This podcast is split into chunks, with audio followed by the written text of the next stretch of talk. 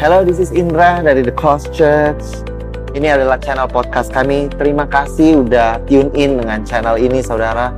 Kami berharap bahwa setiap message kami dapat membukakan lebih siapa Tuhan, saudara, dan Injil kasih karunia dan apa yang Yesus sudah lakukan di kayu salib kiranya membebaskan kehidupan saudara. Di dalam nama Yesus. Enjoy the message. God bless you. Good morning the the Cause Indonesia. Good morning Gereja Tuhan di Indonesia. Uh, pagi hari ini kita bisa kembali uh, menonton tayangan online baik via YouTube ataupun podcast. Saya tahu kita bisa ada di sini bukan karena kebetulan, melainkan karena kehendak Tuhan. Dan Tuhan rindu menemui kita di tempat di mana kita berada saat ini dan dia mau menyatakan hatinya kepada kita. Semuanya siap mendengar, uh, menikmati, uh, belajar firman Tuhan. Mari kita tenangkan hati kita, kita berdoa. Tuhan terima kasih buat pagi hari ini, waktu yang indah kami bisa berkumpul bersama sekalipun secara online Tuhan Engkau melihat kami, anak-anakmu berkumpul menjadi satu. Tuhan kami tahu setiap firman yang akan diutarakan kau sendiri yang akan mengurapinya Tuhan. Kiranya benih firmanmu ini boleh jatuh di tanah yang baik. Setiap hati boleh dijamah, setiap kehidupan boleh diubahkan Tuhan. Bukan oleh kekuatan manusia, melainkan karena kuasa roh kudusmu lewat firmanmu bekerja. Terima kasih Tuhan, pagi hari ini kami terbuka dan kami siap menerima firman-Mu. Thank you Jesus. In Jesus name we pray and we give thanks. Amen. Ah, sudah hampir dua tahun kita ada di dalam uh, masa uh, pandemi. Dan waktu berlalu begitu cepat. Saya melihat begitu banyak yang berubah di dalam kehidupan kita. Dan sepertinya kita masih menunggu wabah ini segera, badai ini segera lewat. Dan semasa uh, kita masih ada di dalam badai ini, bagaimanakah sikap kita? Pagi hari ini, sebelum saya membukakan firman Tuhan, uh, saya mau berterima kasih khususnya kepada orang-orang uh, yang melayani, yang dengan setia melakukan uh, kewajiban mereka. Tuhan menghargai pelayanan setiap anak-anaknya. Khususnya kami, saya berterima kasih untuk Pastor Indra yang memberikan saya kepercayaan untuk uh, membagikan firman Tuhan dan melatih saya supaya saya bisa uh, menyampaikan firman dengan uh, dengan berani, menyampaikan firman dengan uh, confident. Terima kasih juga untuk Pastor Julian, Pastor Yohanes yang selalu sibuk dari waktu ke waktu melayani, uh, mempersiapkan segala sesuatu. Pagi hari ini uh, saya ditemani Zack. Thank you Zack. Hari ini tema kita berjudul Who are you?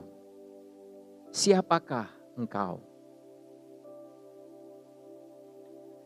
Di dalam Alkitab, nama bukanlah sekedar sebutan.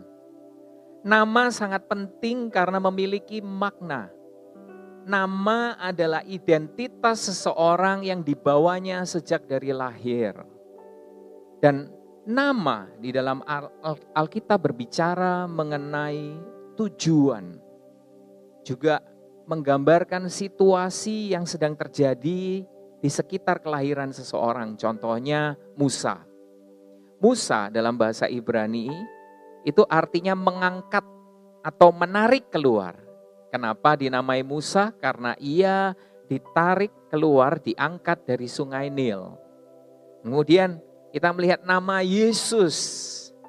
Nama Yesus ini dalam bahasa Hebrew dan Aram Yeshua artinya Jehovah saves atau Allah yang menyelamatkan. Kenapa dia dinamai Yeshua? Karena tujuan dia datang adalah untuk menyelamatkan manusia dari dosa-dosa mereka dan membawa mereka kepada Allah. Hari ini kita akan belajar dari kehidupan Yakub. Dicatat di Alkitab untuk pertama kalinya Allah mengganti nama seseorang pemberian orang tuanya. Pertama kali, itu sangat penting. Kalau kita melihat di dalam eh, catatan Alkitab selanjutnya ada beberapa nama yang dirubah, termasuk Yesus menggantikan nama Simon menjadi Petrus misalkan. Eh, Saul dirubah menjadi eh, Paul atau Saulus menjadi Paulus. Oke, kita melihat di kejadian pasal 25 Ishak berdoa kepada Tuhan untuk istrinya Ribka sebab ia mandul. Dan Tuhan mengabulkan doanya, Ribkah mengandung anak kembar. Dan anak di dalam kandungannya ini bertolak-tolakan, dorong mendorong dengan keras. Dan Ribka kesakitan. Ribka bertanya kepada Tuhan, jika anak-anak ini dari Tuhan, kenapa ia harus mengalami hal ini? Seperti kita bukan? Seringkali juga kita merasa itu janji Tuhan. Kenapa kok kita mengalami kesulitan? Kenapa masih mengalami uh, penderitaan? Dan kita bertanya kepada Tuhan. Seperti Ribka juga bertanya. Dan dia menjawab. Kejadian 25 ayat 23. Firman Tuhan kepadanya, dua bangsa ada dalam kandunganmu, dua suku bangsa akan berpencar, separated, fighting dari dalam rahimmu suku bangsa yang satu akan lebih kuat dari yang lain. Dan anak yang tua akan menjadi hamba anak yang muda. Ketika Ishak berusia 60 tahun, mereka lahir. Yang pertama lahir warnanya kemerah-merahan, berbulu, karenanya dinamai Esau.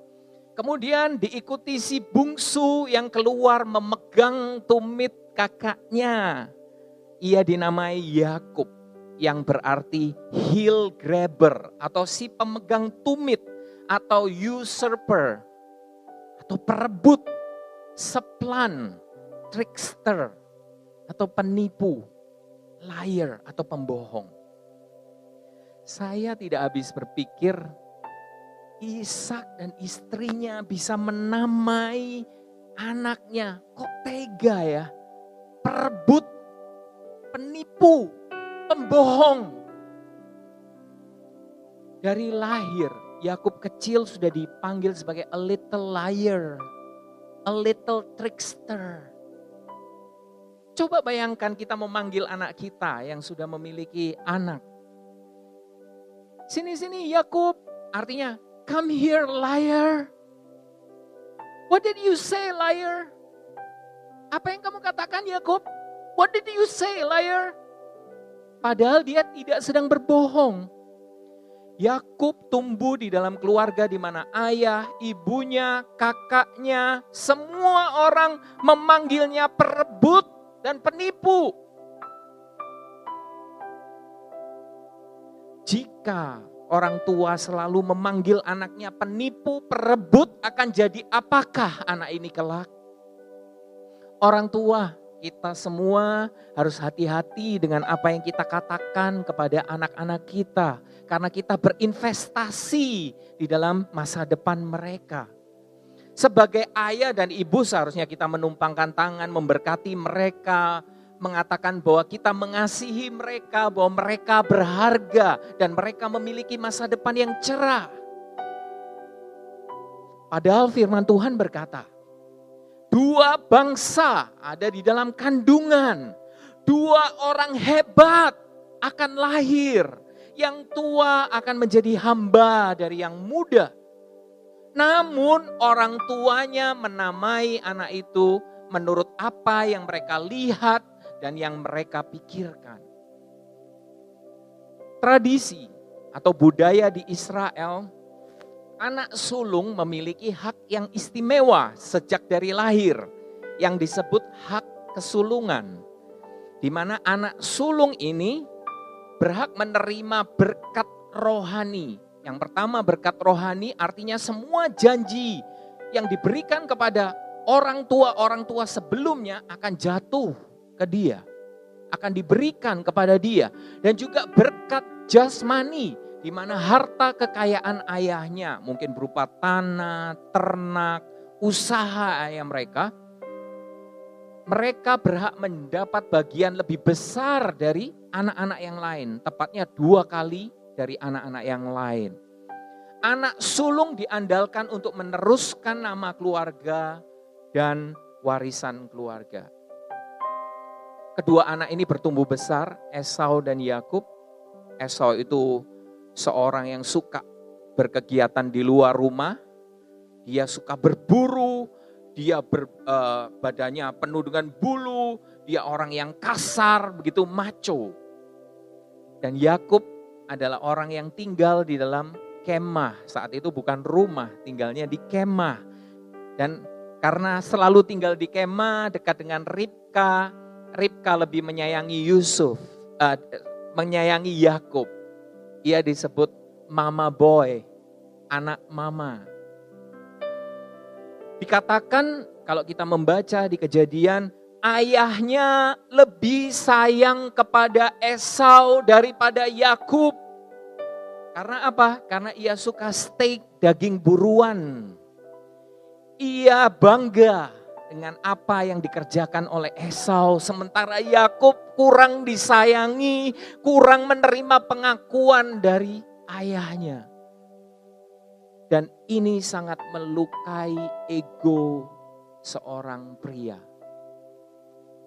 Sejak awal kita memiliki satu gambaran, Esau adalah seorang yang secure, seorang yang confident. Sebaliknya Yakub dia bergumul dengan rendah diri dan insecurity, tidak percaya diri. Yakub tidak bisa merebut atau merampas sesuatu dari Esau dengan kekuatan fisiknya karena dia lebih lemah. Ia akan berbohong, ia akan menipu untuk mendapat apa yang diinginkannya karena itu adalah defense mechanism dia.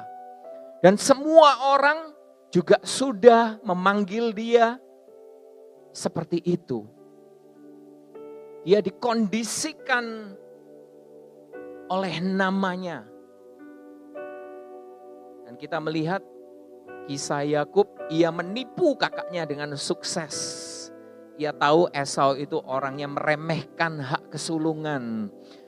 Pada satu kesempatan ketika Esau lelah dan kelaparan sehabis berburu dengan sumpah dia dia men, uh, menipu Esau. Dia menukar hak sulung untuk semangkuk sup kacang merah dan roti. Cerdik sekali ya.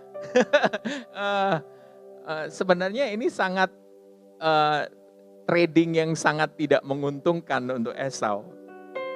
Makanya hati-hati membuat keputusan ketika kita lelah, ketika kita kelaparan, ya. Ada satu pelajaran di situ. Kemudian ia untuk mendapatkan berkat dari ayahnya, ia pura-pura menjadi Esau. Ishak sudah tua, matanya sudah kabur, tidak bisa melihat lagi. Didorong dan dibantu oleh ibunya, Ribkah. Yakub mengelabui ayahnya dengan memakai pakaian Esau dan memakai kulit domba untuk eh, menutupi bagian tubuhnya, di lehernya dan di tangannya. Di kejadian pasal 27 ayat 18 sampai 19 dikatakan, Yakub masuk ke tempat ayahnya serta berkata, Bapa, saut ayahnya, ya anakku, siapakah engkau? Kata Yakub kepada ayahnya, Akulah Esau, anak sulungmu. Saya ulang, Ya anakku, siapakah engkau? Kata Yakub, Akulah Esau, anak sulungmu. Menipu ayahnya, merebut berkat kakaknya, menyakiti mereka berdua. Setelah mereka sadar, Ishak begitu marah dan Esau juga menangis dengan sedihnya. Dengan kecerdikan dan tipu muslihat Yakub berusaha mengubah keadaan. Try to make it even. Padahal Allah menjanjikan hal yang besar untuk Yakub. Sekalipun ia bukan anak sulung yang memiliki hak kesulungan. Allah menjanjikan hal yang besar untuk Yakub. Ketika kita berhadapan dengan janji Allah, sering kali kita berusaha mencoba untuk membantu Tuhan. Kenapa? Biar gak kelamaan. ya kita sering kali merasa gak cukup hanya sekedar percaya dan menunggu. Saya harus melakukan sesuatu. Ketika berhadapan dengan janji Allah, sering kali kita demikian. Karena kejadian itu Esau sangat benci. Ia begitu dendam dan ingin membunuh Yakub segera setelah ayahnya meninggal.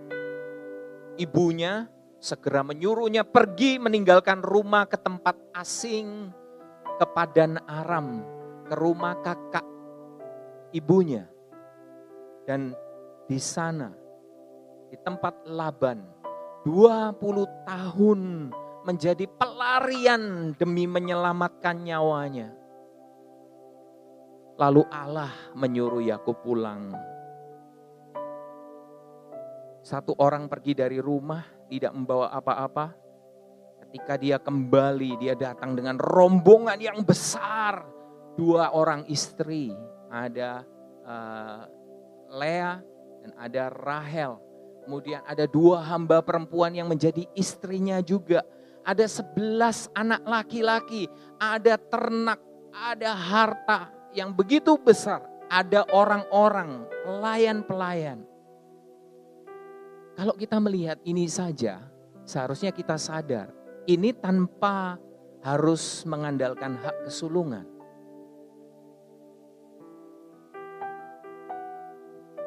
Kemudian Yakub menyuruh utusan mendahului untuk menemui kakaknya, memberi kabar tentang kedatangannya. Kemudian mereka yang diutus itu kembali membawa berita kakaknya dalam perjalanan menjumpai dia bersama 400 orang dan Yakub sangat takut. Kalau satu orang Esau saja membuat Yakub begitu ketakutan, Esau datang dengan 400 orang ia membagi rombongannya menjadi dua kelompok. Dia masih uh, berpikir kalau seandainya satu kelompok diserang, masih ada kelompok yang lain yang bisa melarikan diri. Dia membagi semuanya menjadi dua kelompok. Dan di kejadian pasal 32 ayat 19 eh, ayat 9 di dalam ketakutannya Yakub berdoa. Kemudian berkatalah Yakub, "Ya Allah nenek moyangku, Ya Allah nenekku Abraham dan Allah ayahku Ishak. Ya Tuhan yang telah berfirman kepadaku, pulanglah ke negerimu serta kepada sanak saudaramu dan aku akan berbuat baik kepadamu. Ia berdoa kepada Tuhan agar dia dilepaskan dari tangan kakaknya ia mengingatkan janji Tuhan pada saat ia di Betel yang akan membuat keturunannya seperti pasir di tepi laut yang tidak terhitung banyaknya. Setelah setelah dia berdoa dia masih ketakutan. Kita perhatikan pada saat uh, di ayat itu apa yang dikatakan Yakub boleh ditayangkan lagi Ya Allah nenekku Abraham dan Allah ayahku Ishak. Ia tidak mengatakan Allahku atau Allah Yakub. Malam itu setelah ia menyeberangkan uh, kedua istrinya, uh, keluarganya termasuk sisa rombongan itu uh, menyeberang sungai Yabok, Yakub sendirian. Nah, kita sampai pada bagian yang penting dari firman hari ini. Kejadian pasal 32 ayat 24. Lalu tinggallah Yakub seorang diri. Dan seorang laki-laki bergulat dengan dia sampai fajar menyingsing. Mungkin kita pernah mendengar ini dalam uh, uh, Sunday School atau mungkin mendengar sebagian firman tentang seorang yang bergulat dengan Yakub. Siapakah laki-laki ini? Di perjanjian lama kita melihat Allah sebagai Allah yang maha tinggi, maha suci, yang menghukum setiap dosa, membenci dosa. Dan manusia yang berdosa tidak akan bisa mendekatinya. Nah, kalau kita melihat di perjanjian baru, Yohanes pasal, 1 ayat 1 dan ayat 14 dikatakan, pada mulanya adalah firman. Firman itu bersama-sama dengan Allah dan firman itu adalah Allah. Jadi Allah bersama-sama dengan firman, Allah dan firman itu adalah satu. Kemudian di ayat 14 dikatakan, firman itu telah menjadi manusia dan diam di antara kita dan kita telah melihat kemuliaannya. Kemuliaan yang diberikan kepadanya sebagai anak tunggal Bapa, penuh kasih karunia dan kebenaran. Kita melihat firman yang adalah Allah ini sudah datang menjadi manusia dan itu adalah Yesus. Di perjanjian lama, sebelum Yesus datang, Yesus juga dinyatakan lewat lambang-lambang, lewat peristiwa-peristiwa. Kita melihat ada peristiwa Paskah di mana uh, Yesus itu merupakan bayangan. Yesuslah anak domba Allah yang harus disembelih untuk menghapus dosa manusia, ya. Kemudian kita juga melihat cerita ular tembaga, mungkin lain kali nanti kita akan bahas. Di perjanjian lama juga Alkitab mencatat iya, Yesus juga menampakkan diri secara fisik kepada tokoh tertentu yang disebut Kristofeni. Seorang laki-laki menampakkan diri kepada Yakub begitu dekat saling berhadapan bahkan bergulat semalaman. Dan ia tidak datang untuk menghukum Yakub, penuh kasih karunia dan kebenaran. Dialah Yesus. Allah yang merendahkan diri, mengenakan daging dan kulit menjadi sama dengan manusia. Kalau kita teliti ayat-ayat ini, tidak ada catatan pria itu datang, laki-laki itu datang, dan juga tidak ada catatan dia pergi setelah bergumul dengan Yakub. Karena sesungguhnya Tuhan tidak pernah meninggalkan Yakub sendirian. Ia menampakkan dirinya. Tahukah Yakub siapa orang ini? Awalnya dia tidak tahu, Zek. Yesus menemuinya di saat ia begitu ketakutan, begitu tidak berdaya, pikirannya kalut, dia merasa malam ini adalah malam terakhirnya. Besok dia akan ketemu kakaknya dan dia akan mati. Ia tidak mau ketemu dengan Esau. Ia mau lari lagi saja. Ia mau menghindar dari masalah yang selama ini. Selama 20 tahun selalu jadi mimpi buruknya.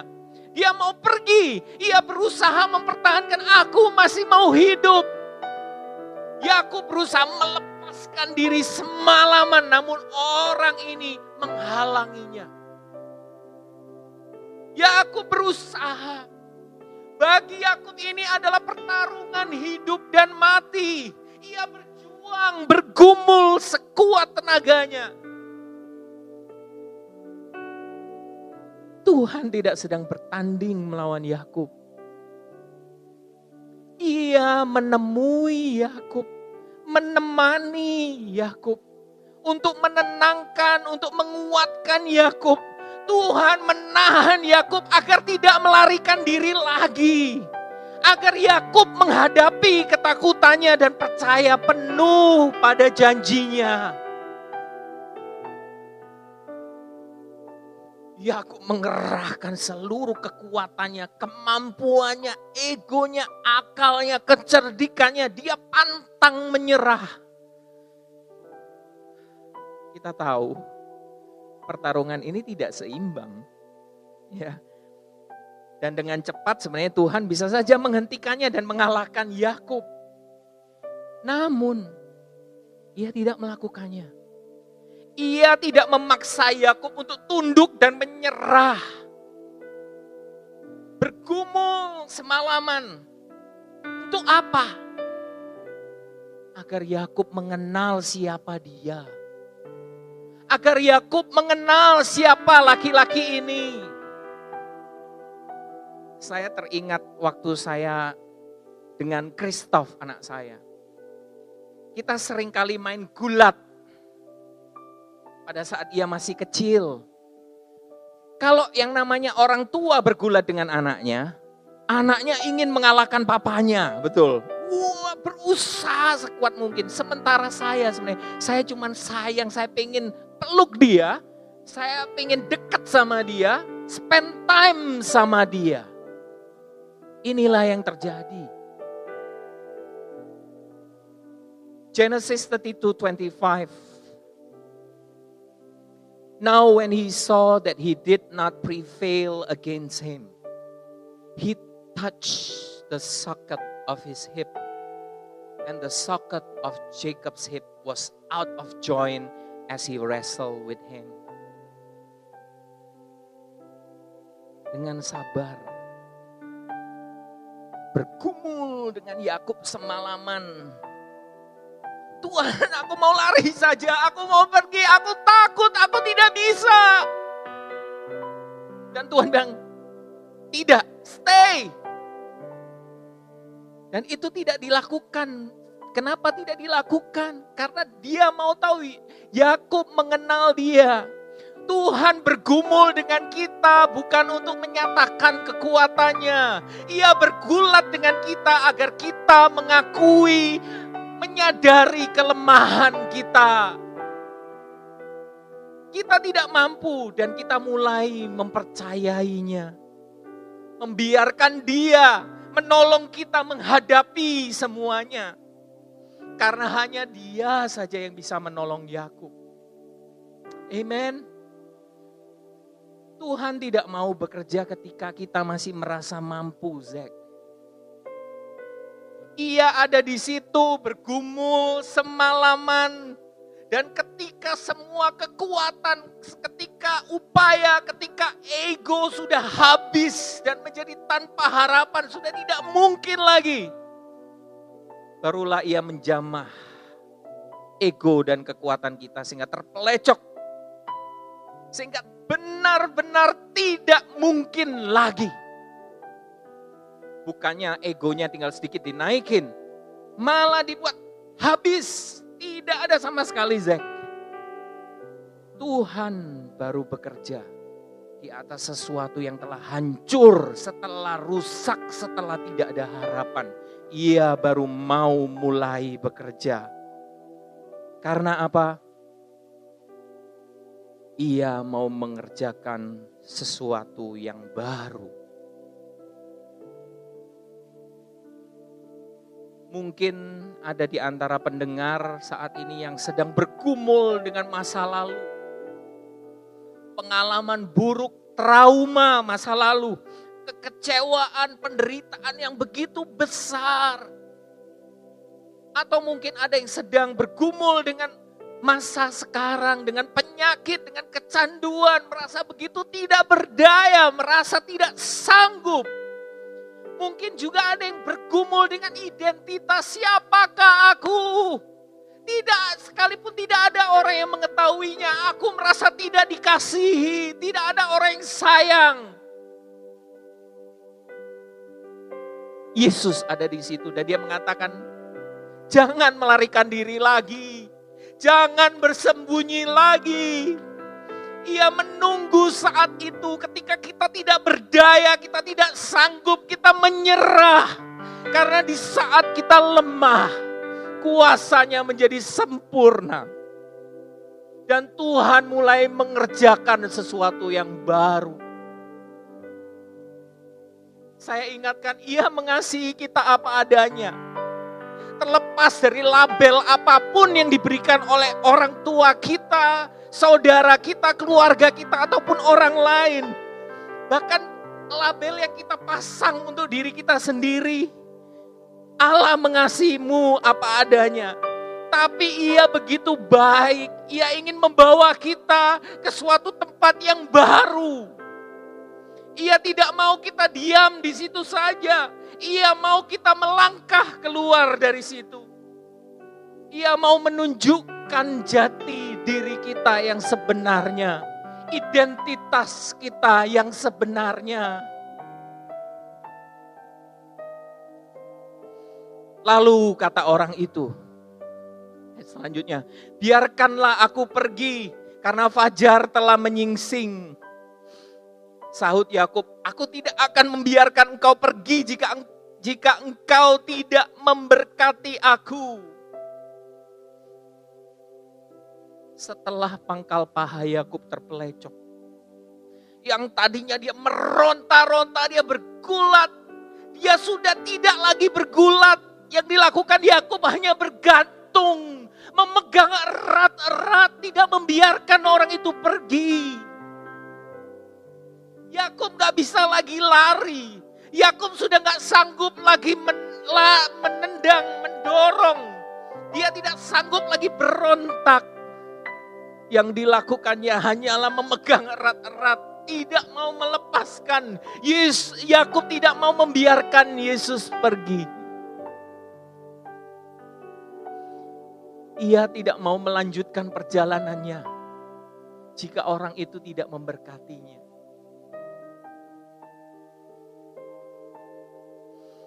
saya mengingat seperti seorang anak yang digendong ayahnya menemui dokter. Anak ini begitu ketakutan dia mau lepas dari pegangan ayahnya. Dia mau lari saja tapi ayahnya memegang dengan erat-erat. Sampai akhirnya ketika dia sudah tidak sanggup lagi dia akhirnya menyerah dan dia gen dia meluk ayahnya dengan erat-erat dan tidak melepaskan ayahnya ketika ia diperiksa oleh dokter. Sahut Yakub tadi ditayangkan lagi. Aku tidak akan membiarkan engkau pergi jika engkau tidak memberkati aku. Kalimat ini, inilah yang dinanti-nantikan Tuhan seumur hidup Yakub. Untuk alasan ini, Tuhan rela semalam-malaman bergumul dengan Yakub. Kenapa demikian? Pertama kali dalam hidup Yakub, his first honest moment dengan jujur mengakui apa yang begitu diinginkannya. He desperate for it. Ia ingin dirinya diberkati. Yakub ingin diberkati. Selama ini dia hanya bisa merebut berkat dengan kecerdikan, dengan tipuan, mencuri berkat orang lain. Selama hidupnya. Ia tidak pernah merasa cukup berharga, Zek. Ia tidak pernah merasa cukup dikasihi, cukup baik dan cukup layak untuk menerima berkat.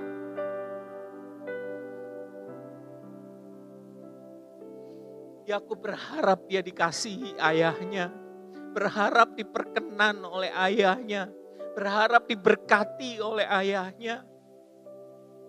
Namun ayahnya lebih mengasihi, berkenan kepada kakaknya, Esau, Esau lebih layak daripada Yakub. Sementara ia hanyalah seorang perebut, seorang penipu. Ia tidak pernah pantas menerima berkat.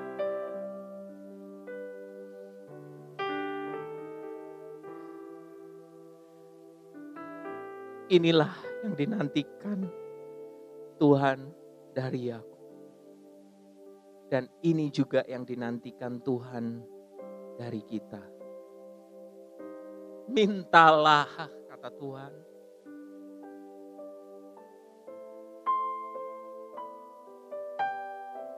Because when we ask, He will supply. When we knock, He will open the door for us. Matius pasal 7 ayat 7. Ayat selanjutnya berkata, Bertanyalah orang itu kepadanya, Siapakah namamu? Sahutnya, Yakub. Tuhan bertanya, siapakah namamu? Jawabnya Yakub. Tuhan tahu nama Yakub. Kenapa ia menanyakan namanya? Tuhan mau Yakub mengakui siapa dirinya. Ialah Yakub, ialah perebut, ialah pembohong, ialah penipu. Seperti yang dikatakan semua orang. Tuhan mau ketika ia meminta berkat, ia tidak perlu berpura-pura menjadi orang lain. Kita bandingkan ya dengan boleh ditayangkan slide-nya? Bandingkan dengan dulu ketika dia berharap berkat dari ayahnya. Sahut ayahnya, ya anakku siapakah engkau? Kata Yakub kepada ayahnya, akulah Esau, anak sulungmu.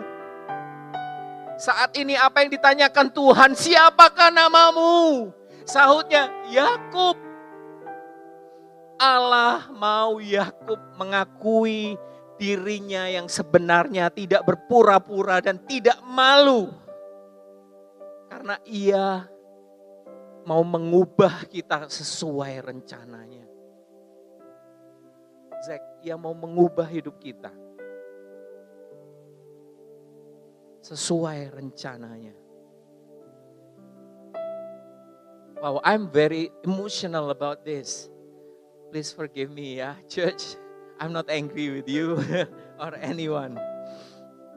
Ayat selanjutnya. Lalu kata orang itu, namamu tidak akan disebutkan lagi Yakub, tetapi Israel. Namamu tidak akan disebutkan lagi Yakub, tetapi Israel. Sebab engkau telah bergumul melawan Allah dan manusia dan engkau menang. Allah memberikan identitas yang baru. Church. Ini sangat penting. Kenapa ini penting? Karena sikap tingkah laku hidup kita ditentukan oleh jati diri kita atau identitas yang kita percaya. Kalau kita mengatakan bahwa kita adalah orang yang gagal, kita adalah orang yang gagal. Kalau kita adalah penipu, maka kita adalah penipu. Allah memberikan kita identitas yang baru.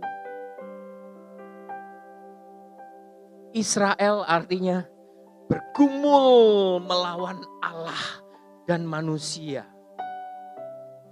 Arti yang lain dia adalah prince atau pangeran Siapa namamu? Kata Tuhan. Aku seorang penipu. Aku pembohong. Sekarang namamu Israel. Engkaulah bangsa yang terpilih. Engkaulah bangsa yang besar. Ada janji dan berkat di dalam hidupmu. Engkau adalah pangeran. Engkau adalah prince. Ini identitasmu. Sekarang dan sampai selama-lamanya. Church Inilah perjanjian baru. Bukan untuk Yakub saja. Yesus melakukannya untuk kita semua. Ia memberikan nama yang baru kepada kita. Identitas yang baru. Kita dilahirkan ulang. Kita menjadi ciptaan yang baru di dalam dia. Kita lihat ayatnya. Galatia pasal 4 ayat 7 dan 6. Jadi, kamu bukan lagi hamba, melainkan anak. Jikalau kamu anak, maka kamu juga adalah ahli-ahli waris oleh Allah. Dan karena kamu anak, maka Allah telah menyuruh roh anaknya ke dalam hati kita yang berseru, Ya Aba, Ya Bapa. Mungkin ada yang berkata, Yang aku butuhkan saat ini uang atau pekerjaan yang baru atau pasangan atau bisnis yang baru. Bagi Tuhan itu semua secondary. Masalah Yakub dengan Esau itu secondary, Zek. Ia mau Yakub mengetahui identitasnya. Siapa dirinya yang sesungguhnya? Sikap tindak tanduk kita pasti berbeda. Ketika kita percaya penuh bahwa kita adalah anak Allah. Namun sering ya, kita tidak percaya. Kalau dibilang tadi dikatakan, kamu adalah anak, bukan lagi hamba. Kamu adalah ahli waris. Bayangkan ahli waris bersama dengan Kristus. kita adalah waris, ahli waris. Tapi kita sering gak percaya. Karena itu kenapa kita sulit sampai kepada janji Allah, Zek. Kita gak percaya siapa kita, Zek. Mana? Kita sering kali terus terpenjara oleh masa lalu, terikat oleh apa yang sedang kita hadapi, masalah yang sedang ada saat ini. Karena kita sering tidak percaya dengan janji Allah, dengan identitas yang diberikan kepada kita. Allah mau, Allah mau kita percaya kepada apa yang ia katakan yang ia rancangkan dan yang ia janjikan untuk kita. Dan ia mau kita melangkah dengan iman berjalan keluar. Wow. Yeremia 29 ayat 11 mengatakan, Sebab aku, ini Tuhan ya, sebab aku ini mengetahui rancangan-rancangan apa yang ada padaku mengenai kamu. Demikianlah firman Tuhan yaitu rancangan damai sejahtera dan bukan kecelakaan untuk memberikan kepadamu hari depan yang penuh harapan. Siapakah namamu? Aku seorang penipu, aku seorang perebut, aku seorang pembohong. Tidak lagi. Sekarang namamu Israel, orang yang bergulat dengan Allah dan manusia bergulat dengan Yesus. Dan engkau telah mengenal aku, engkau telah menang. Ia mengubah identitas kita agar rencananya terjadi dalam hidup kita. Jangan melarikan diri lagi Ishak jangan melarikan diri lagi. Jangan bersembunyi lagi. Jangan melepaskan Tuhan. Percaya kepadanya. Karena ia tidak pernah gagal. Let go and let God. Ayat selanjutnya dikatakan, pertanyalah Yakub. Katakanlah juga namamu. Tetapi sahutnya, mengapa engkau menanyakan namaku? Lalu diberkatinya lah Yakub di situ. Tahu nggak? Ia berkata kepada Yakub, "Mengapa engkau menanyakan namaku? Jika kamu melihat namamu, kamu mengenal namaku. Sebab kamu sekarang memakai namaku. Aku membuat namaku menjadi namamu. Coba dicek tadi ini. Apa yang dikatakan? Israel artinya apa? Bergumul dengan Allah dan manusia. Dia nanya, siapa namamu? Kalau kamu tahu namamu, kamu tahu namaku, kata Tuhan, sebab kamu sekarang memakai namaku. Tuhan berkata, siapa kamu? Aku anak Allah. Terus kita nanya sama Tuhan, siapa engkau? Kamu ngertiin dulu siapa namamu. Kamu pasti mengenal siapa aku. Kamu tidak perlu menanyakan namaku. Kamu hanya perlu mengenal namamu. Sebab jika kamu mengenal nama barumu, kamu mengenalku. Wow. Tuhan memeteraikan namanya atas kita. Nama baru kita adalah anak-anak Allah. Ada nama Allah di dalam hidup kita. Zek, Ishak, kita adalah anak Allah. Ada nama Allah di atas hidup kita. Apa yang dikatakan Yakub? Ayat 30. Yakub menamai tempat itu Peniel. Sebab katanya, aku telah melihat Allah berhadapan muka, tetapi nyawaku tertolong. Yakub berkata ia telah melihat wajah Allah dan ia tidak mati. Yakub melihat Yesus sama seperti kita. Ketika kita memandang wajah Yesus, kita akan memperoleh hidup. Bahkan hidup yang penuh dengan kelimpahan. Amen setelah menerima identitas yang baru, mengenal siapa dirinya, ia bukan lagi Yakub si penipu, perebut, pembohong. Ia adalah Israel, bangsa yang diberkati Tuhan, bangsa yang dijanjikan oleh Tuhan, umat pilihan Allah. Ia dikasihi, ia dilindungi. Allah selalu bersamanya, tidak pernah meninggalkannya maka ia berjalan menghadapi masa lalunya. Ia menghadapi masa lalunya Esau bukan sebagai Yakub. Ia berjalan mendatangi Esau yang selama ini menjadi mimpi buruknya dengan supernatural strength and courage. Kalau kita melibatkan Tuhan, tadi Tuhan bilang semuanya secondary. Tuhan bekerja juga di dalam hati Esau. Ia tidak menghukum, tidak menyakiti Yakub. Sebaliknya apa yang terjadi? Esau memeluk, mencium, memaafkan dan menerima Yakub. Karena hanya Allah yang bisa memulihkan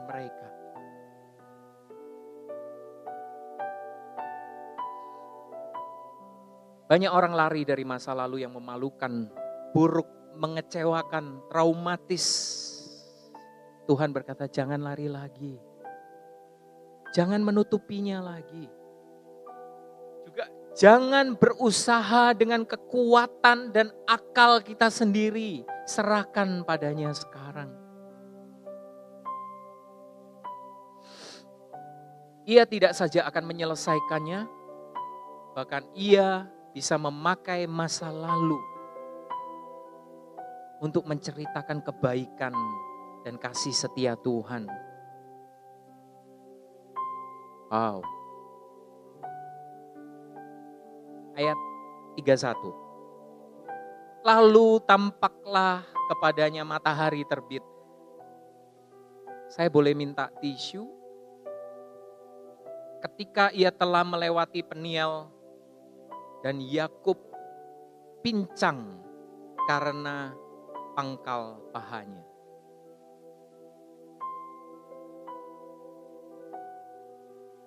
Sejak perjumpaannya dan pergumulannya dengan Yesus malam itu, Zek, Yakub jadi pincang. Jadi dia menemui Esau dengan pincang. Ia berjalan dengan cara yang berbeda ke mana pun ia pergi kaki yang pincang ini adalah kaki yang pincang ini adalah ceritanya. Kaki yang pincang ini adalah kesaksian hidupnya. Izinkan saya mengatakan ini.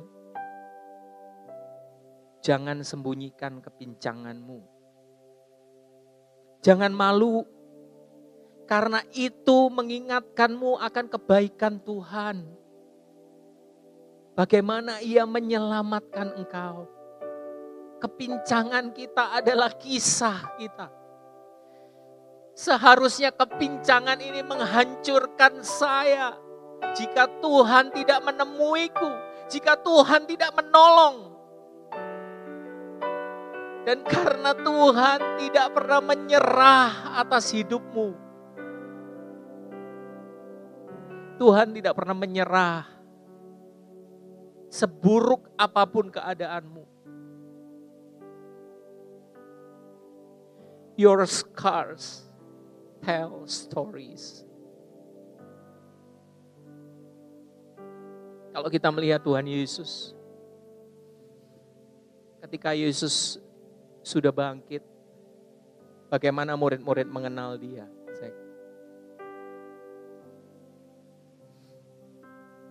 Thomas yang ragu-ragu, murid-murid yang tidak mengerti, Yesus menunjukkan bekas paku Yesus tidak menghapuskan skarnya. Because this scar saves us. Your scar tells story. Our scars tell stories. Ayat 20. Ia mendirikan mesbah di situ dan dinamainya itu Allah Israel ialah Allah. Ketika dia sampai di Sikem di tanah Kanaan, ia membangun sebuah mesbah bagi Tuhan dan, dan menamainya El Elohi Israel yang artinya Allah Israel adalah Allah. Allahnya Yakub adalah Allah. Ia kini menyebut Allah bukan lagi ayah nenekku Abraham ayah, Allah ayahku Ishak, dia menyebut Allah Israel itu Allahku.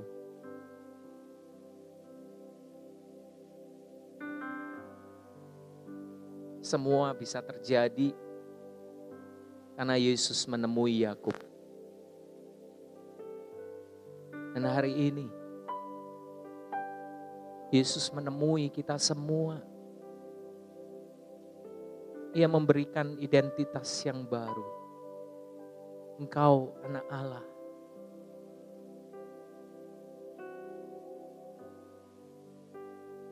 Sebagai penutup, bertahun-tahun setelah Yakub mati, sesuai janji Tuhan, keturunannya telah menjadi bangsa yang begitu besar dan dia sedang diperbudak di Mesir selama 400 tahun dan Allah mau melepaskan mereka dari perbudakan dengan mengutus Musa.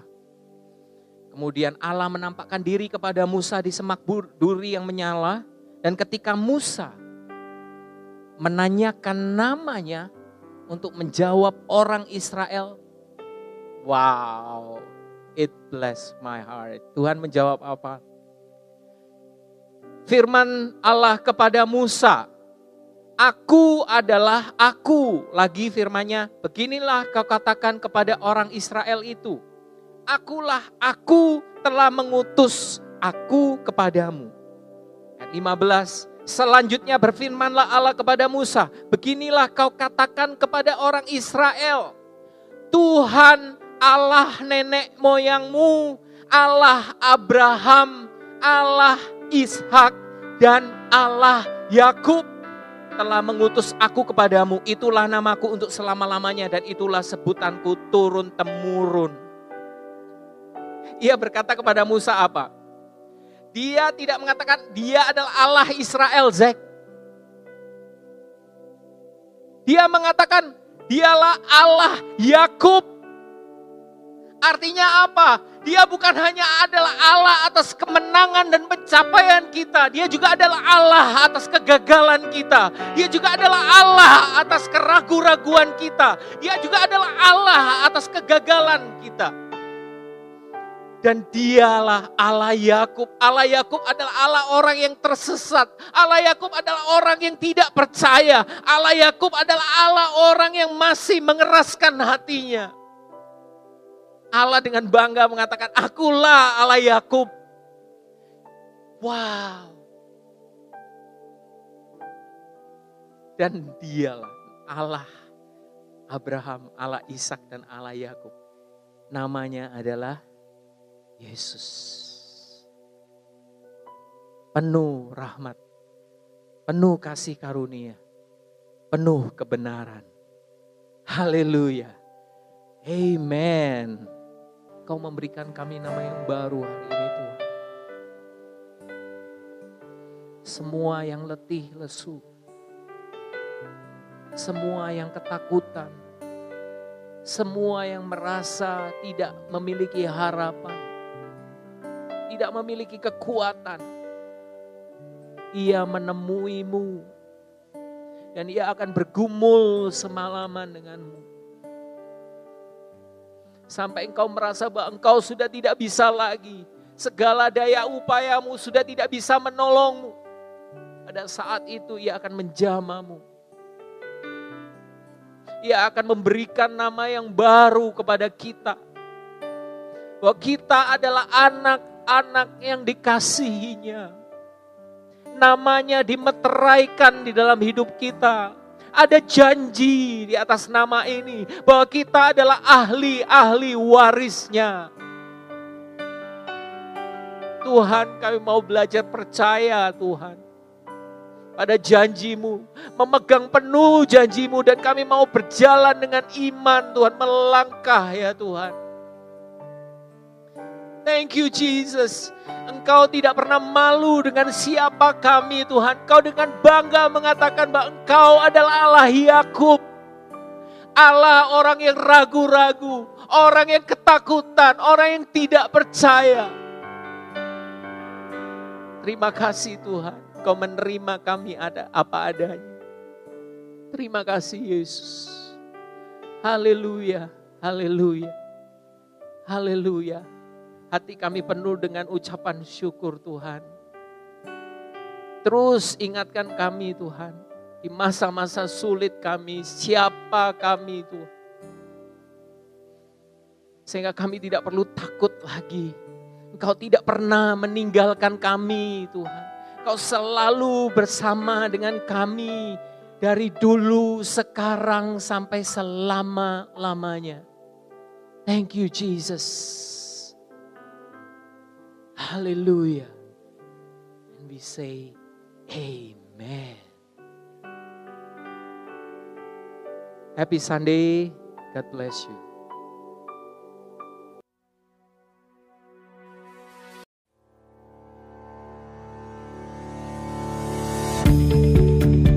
Terima kasih lagi sudah mendengarkan episode ini saudara dari podcast ini. Thank you so much saudara. Saya berharap bahwa Injil kasih karunia dan apa yang Yesus sudah lakukan bisa membebaskan kehidupanmu saudara.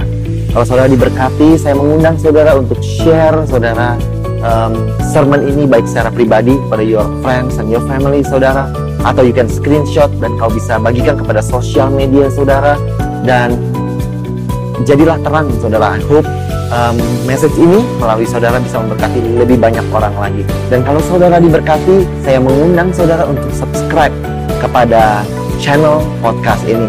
Again, I want to thank you. Berterima kasih kalau saudara mendengarkan dan mengizinkan dirimu diberkati dari apa yang kami lakukan. Terima kasih, Tuhan berkati. God bless you and bless you and bless you again. In Jesus' name. Amen.